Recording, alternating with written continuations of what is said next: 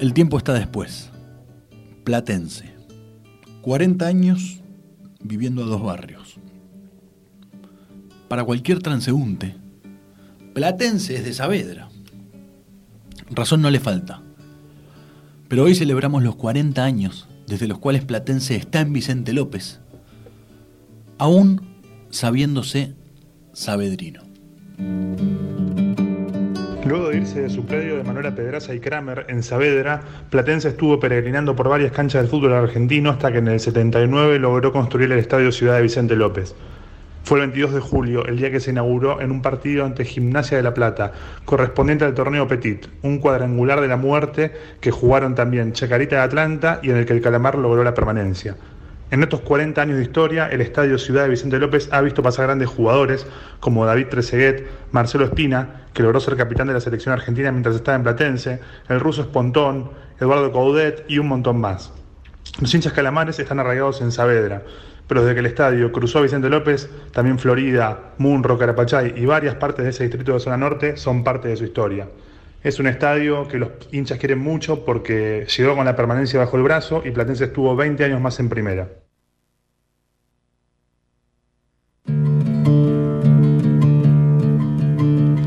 Escuchábamos al colega Juan Pablo Esteves. Juan Pablo escribió una nota eh, en estos días, esta semana, en la que nos cuenta un poco sobre esto que nos acaba de decir, ¿no? Eh, la historia reciente del estadio de Platense ubicado en Vicente López. Nosotros lo que vamos a hacer es aprovechar eso para contar el pasado, para contar sobre el pasado que vuelve. El Club Platense fue fundado en 1905. Una historia breve, ¿no? Un grupo de jóvenes que para recaudar fondos para comprar algunos elementos apostó y acertó al ganador de una carrera en la que triunfó un caballo llamado Gay Simon, el cual pertenecía al estud llamado Platense. Entonces, por supuesto, ganaron en esa carrera y le pusieron Platense al club.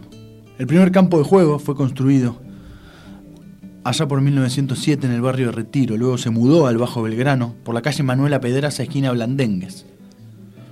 El dato de Manuela Pedraza tiene que ver con algo que recorreremos a continuación.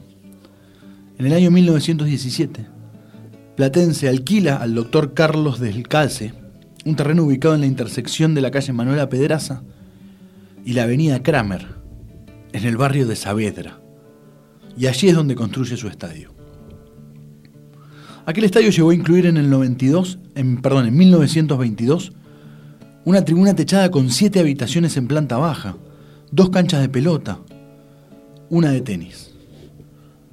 Entre el 32 y el 39 llega el profesionalismo y Platense amplía su estadio. El predio contaba hasta con un velódromo, en donde a veces se jugaba el básquet autor, digamos. Algunos años después, allá por el 47, aparecen en escena los terrenos de Vicente López. En ese año se adquieren estos terrenos. En 1950 se obtuvo un préstamo para construir un gran estadio de cemento. Sin embargo, el inicio de aquellas obras se tuvo que demorar hasta el 54. Y luego del cambio de gobierno producido en el 55, el proyecto del estadio en Vicente López fue descartado.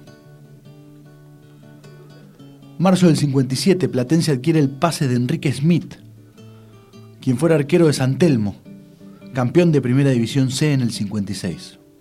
¿Saben cómo pagó Platense parte de ese pase? Con un tramo de 50 metros de largo por 14 escalones de altura de la tribuna de tablones del velódromo, ubicado en el predio de Kramer y Manuela Pedraza. Luego de algunos años en las categorías de ascenso, Platense regresa a Primera División en el 65. En ese momento la institución atravesaba un gran momento, más de 20.000 socios. Se realizó una nueva remodelación en el estadio de Saavedra. Entre esas remodelaciones, se cambió el sentido del campo de juego. La antigua cancha, orientada de norte a sur, tenía 94 metros de largo por 64 de ancho. Entre la línea que delimitaba el campo y el alambrado solo había un metro. El campo ahora pasó a medir 110 metros de largo por 70 metros de ancho. Y desde el límite del alambrado había 5 metros, y desde el alambrado del primer escalón de la tribuna, seis metros y medio. Se agregaron plateas en la tribuna sobre Manuela Pedraza y se elimina definitivamente este velódromo célebre que tanto hablábamos. En diciembre del 71 Platense vuelve a descender de categoría. Una vez más entra en una terrible crisis económica, en la cual perdió para siempre la posesión de los terrenos de Manuela Pedraza y Kramer. Durante los siguientes ocho años Platense no tuvo estadio propio. Hoy, en aquellos terrenos, hay un colegio público y en otro sector funciona un complejo privado de piletas y canchitas de fútbol. Decíamos que en julio del 79, Platense finalmente inaugura su estadio en Vicente López, en los mismos terrenos que había comprado 32 años antes y no pudo construir. 40 años de existencia. A partir de allí, el cuadrangular de la muerte, los equipos grandes, la tribuna Goyeneche, crisis económicas y todo lo demás también.